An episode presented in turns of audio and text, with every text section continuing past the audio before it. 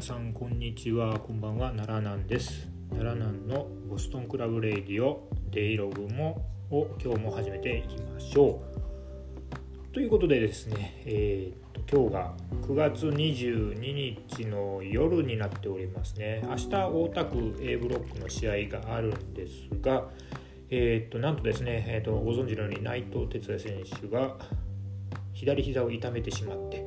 はい G1 全て欠場することになってしまいましたっていうことでちょっとあのそこでですねあのサナリーさんあたりから、えーと、メディカル界どうすかっていう話があったのでちょっとあのそこら辺の内藤の怪我とかあのなんでそうなっちゃったのかっていうところを少しあの検証をしてみたので、えーとそこをお話ししていこうかなと思います。はい、で今回の内藤選手の怪我は左膝なんですね。左膝の内側側副靭帯の損傷とそれに加えて半月板の損傷ですということですね。まず靭帯の話をすると膝っていうのは靭帯ですね、まあ、関節の骨と骨をつなぎ止めてたりする、まあ、あの組織なんですけれどもこれが4本あります。で、えー、と膝の内側と外側に1本ずつですね。内側と外側の側腹靭帯という靭帯があって、えっと、これはまああのね。あの内股外股ガニ股とかになるとちょっと負担がかかりやすいところですね。であとは上下の骨を中でつなぎ止めるために、えーと、前十字靭帯と後十字靭帯っていう靭帯があの2つあるわけなんですけども、えーと、今回ですね内藤がやったのは左膝の内側側腹靭帯えっと、もともと持病をね古傷があったのは右なんですよね。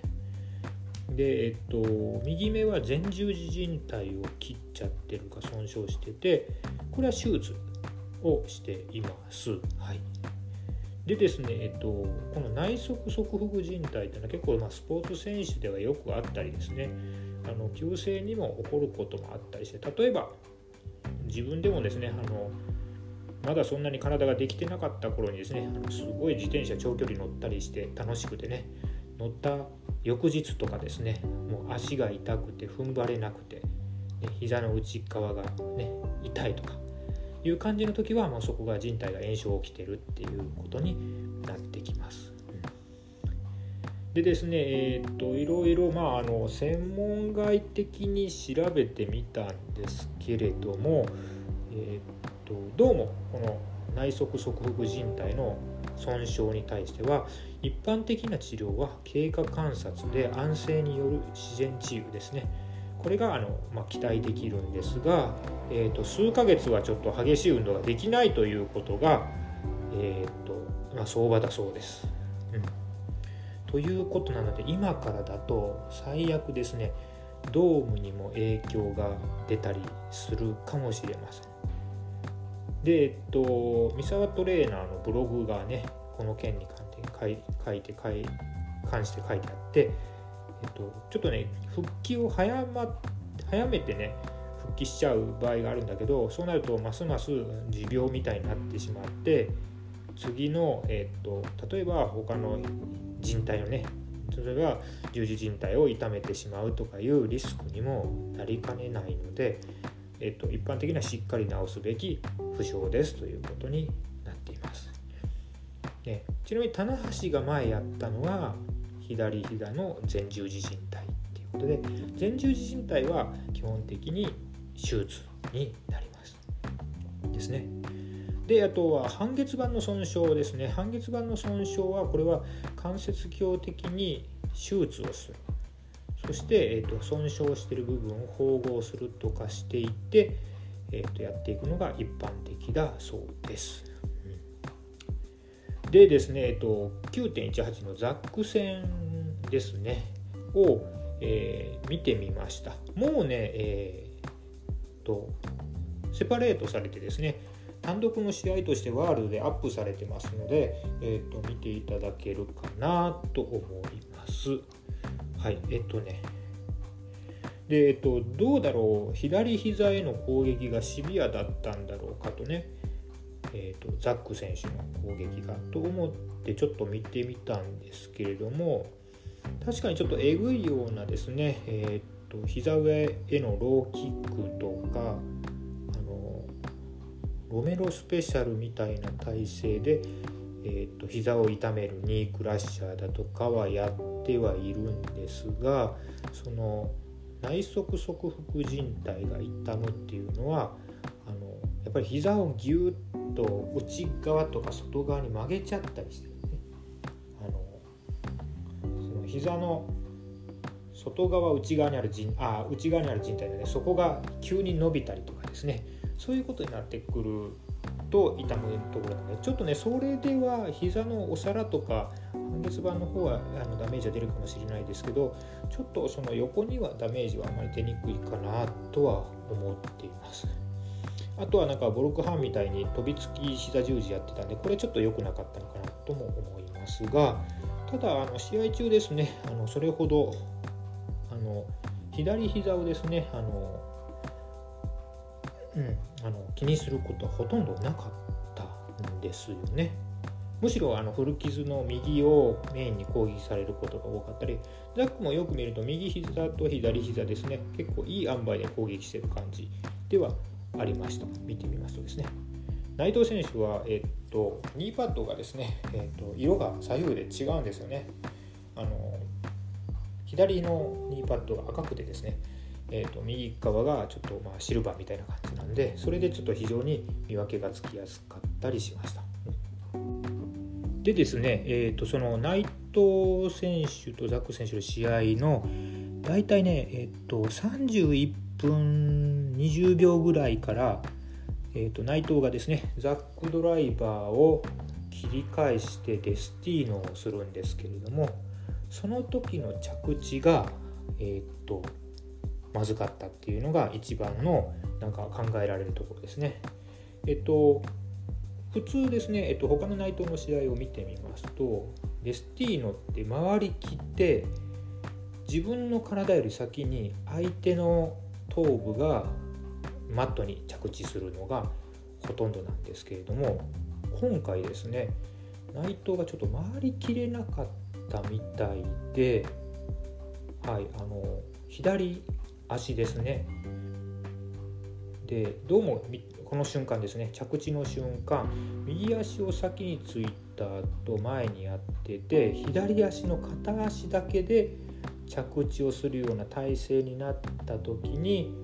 えーと、宙を浮いてたザックの体重と自身の体重が一気にガッとかかって、えーと、と要は左足の膝がですね内股状態になって急激にですねそれで一気に関節が損傷してしまったと考えるのがあのいいんじゃないかなと思いますね。でちょうどですねあのミラノさんが解説で今の着地はやばいんじゃないかって言ってたのがねちょっとあのまさにそのことだったのかなとよく見てるなとちょっと思いました。はい、っていうことですね。はいえー、あの何度かあのワールドを見返したんですやっぱりそこの着地がまずいし他の内藤の試合見るとですね、えー、例えばあのビッグマッチで勝ってるデスティーノを使ってる試合とかですね見てもやっぱりねすごくくるって回ってるんですね。でえっと一瞬コリエンドの時がまずかったのかなと思ったんですがでもサナリーさんに教えていただいたコリエンドはいつもなんかあの膝着地みたいになってるからそれじゃないっていうねことなんでそれじゃなくてこの最後のデスティーノですね。フィニッシュフィニッシュ取られるギブアップしちゃう前のデスティーノがまずかった着地がまずかったっていう、えーと、結論かなと思いますがまああのいかんせんですねこれはあの癖になったりすると良くない怪我だみたいですので、えーと、しっかり治していただく、ね、あののがいいと思います。はい、というのが、えーとちょっとね、専門外ではありますけども多少の、えーと、知識があるゆえの,、えーとまあ、あの今回のメディカル視点からの内藤選手の怪我と,、えーと、どこでやっちゃったのっていうとですね。それをお話ししてみました。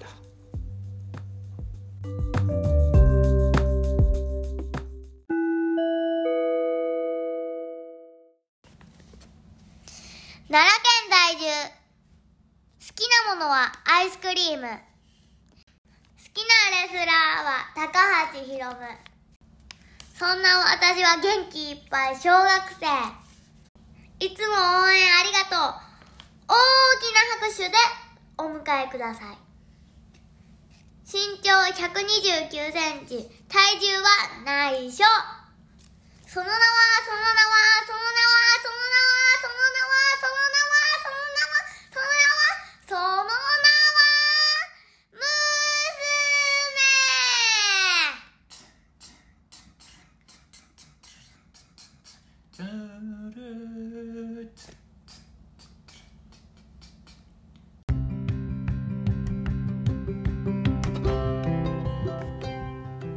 はいということでね新しいコーナーを始めていこうと思います。G1 の期間限定ではい娘がちょっとねやるっていうのでやってみましょう。その名は？その名は？何照れてんのよ。その名は？矢の通るを見てみたよ。イエーイことでなんかね G1 のね矢野の公式戦を全部見てね1試合ずつなんかおしゃべりしてくれるそうなんでちょっと相方として私が参加してお話を引き出せたらなって思います。イはい。えっ、と今日はえっ、と9.18大阪であった健太との公式戦ですがはい。どうでした？うーんあのね最初見た時にねあのね自己2人ともの自己紹介合わせて試合より長いんじゃないかと思いました。あそう？試合よりは長くないと思うけどね、うんそうだったよ。うん、矢野がシュルッと決めると思った。そうだね。矢野がシュルと決めるはずだったよね。でもまあ健太がね。健太はしつこいよね。しつこいしつこいよね。結構粘ったよね。まあまあ面白かったんだよあの試合で生で見ててね。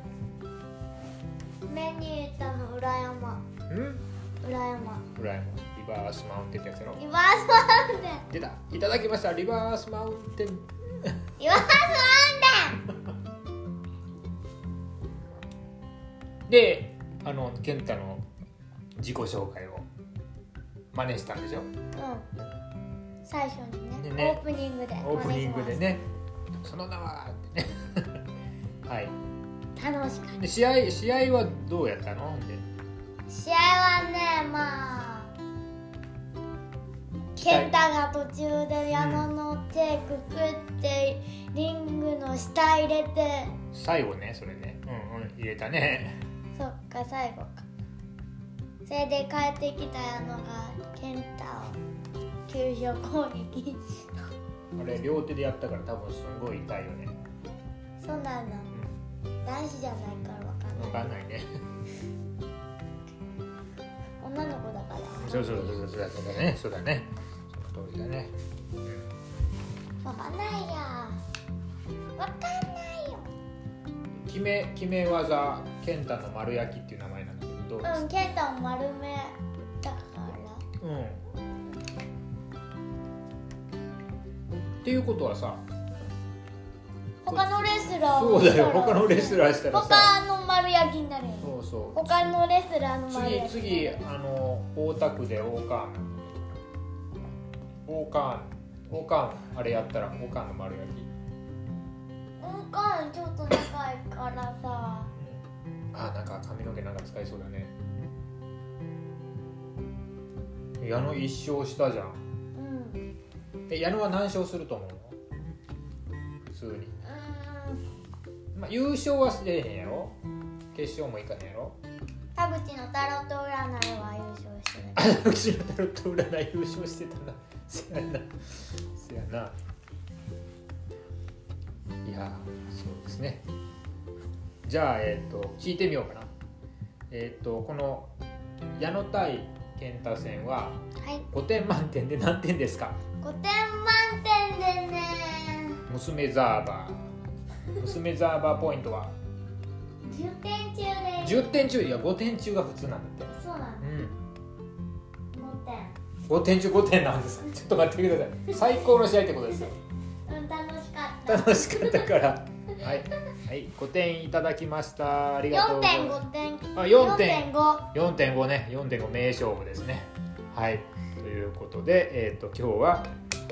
99.18の矢野対健太の公式戦を娘が語りました。はい。はい。ありがとうございました。じゃあね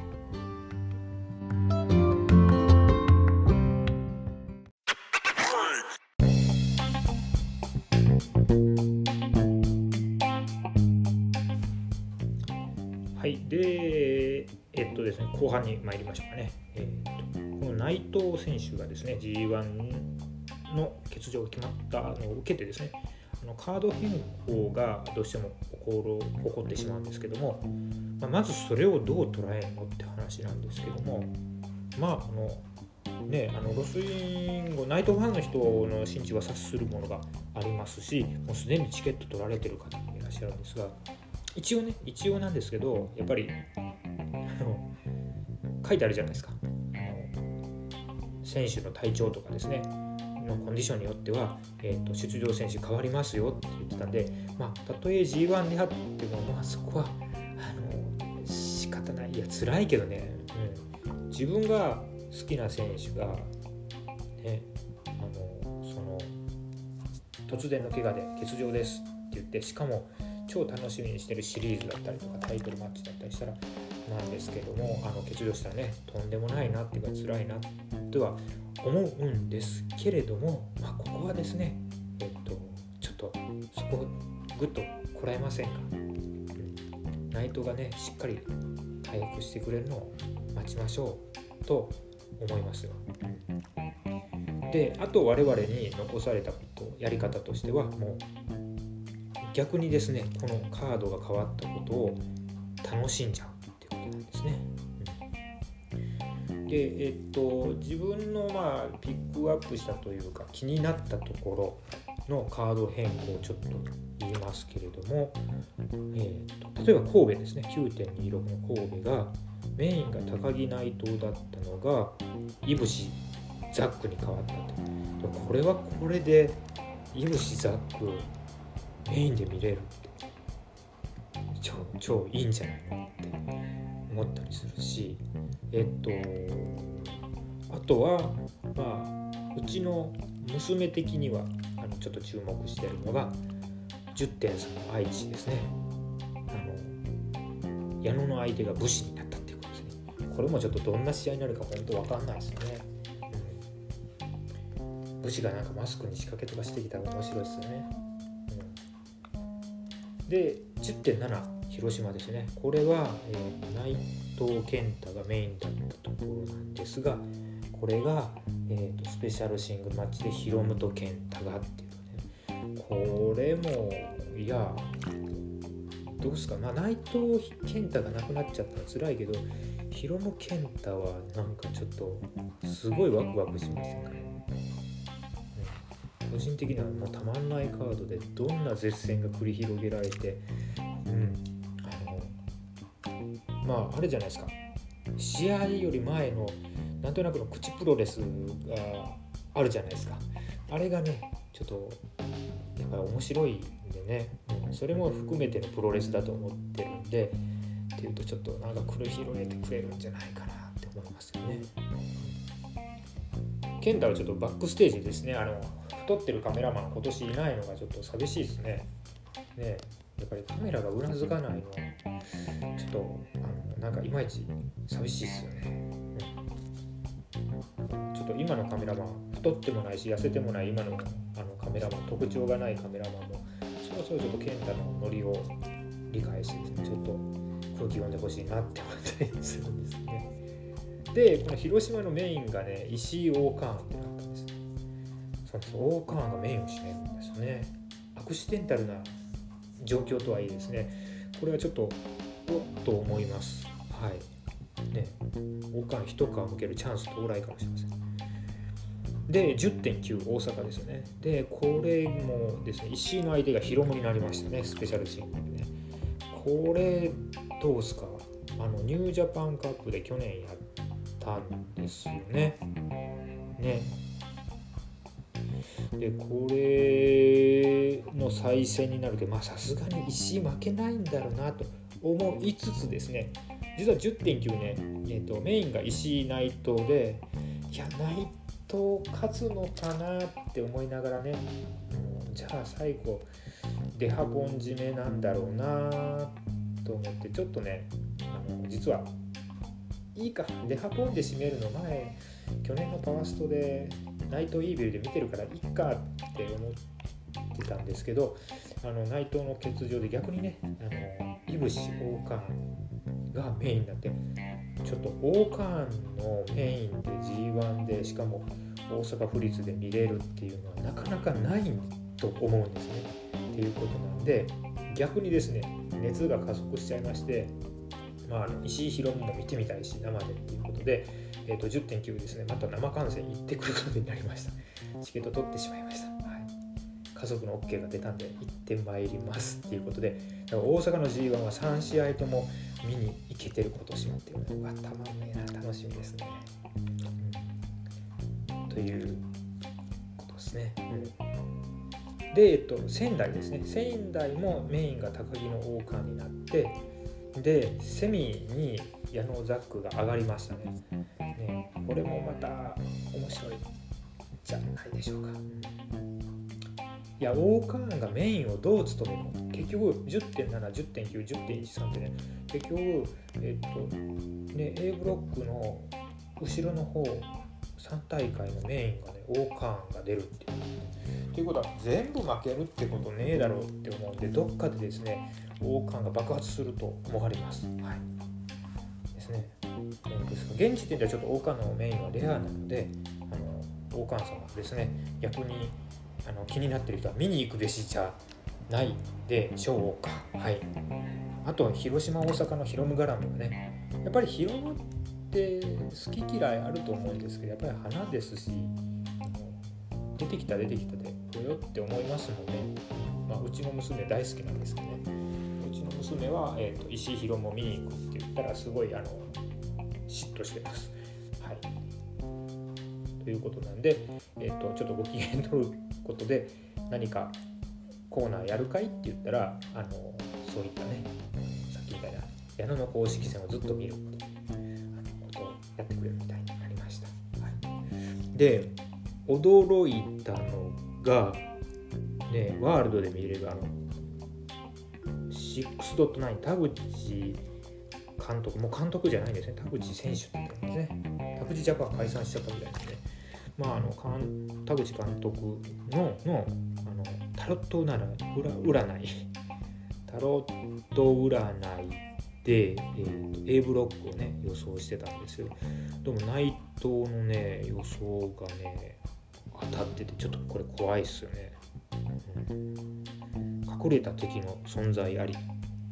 でしかもですね田口が予想してるリーグ戦以外で発生の可能性ありと。まさしく今回の怪我をすでに予言してたのかもしれないなと思うとですねちょっとあのゾゾッとあの占い怖えなって 思っちゃったりしてます。まあ、いずれにしろ我々があのできることはですね残ったカードであの楽しむことですね。コロナでねとかあの、まあ、前の育児の誤嚥性肺もそうですけど人間である以上ですねあのそういったあの予測不能なことって起こりうるんですよね。うん、だからまあそれはあのもう仕方ないし今は我々ができることは内藤の回復をね一刻も早くじゃなくていいと思います。もうじっくりすんげえじっくり直してえっと、結構いいコンディションで戻ってきた方が多分爆発すると思うんで慌てずに、うん、道具に間に合わなかったっていいから絶対他の選手が頑張ってくれるからと思うんですけどね、まあでもどうもの集客とか考えるとないと戻したいんだろうなっていうことですね、まあそんな感じでですねえっとあの内藤欠場に伴うカード変更ありましたけどむしろむしろこういうレアな状態を見れるのはね前国さんもね言ってたじゃないですか、あの、ね、東京ドーム。え、っと高木と棚橋がやった東京ドーム7月のね7.25かな、うん、あれもなんかこんなことない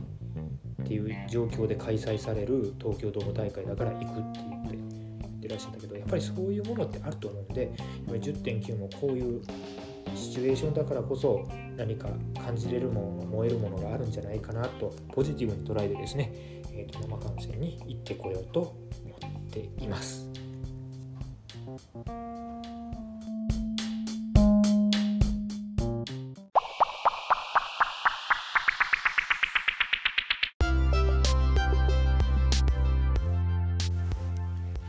ということで今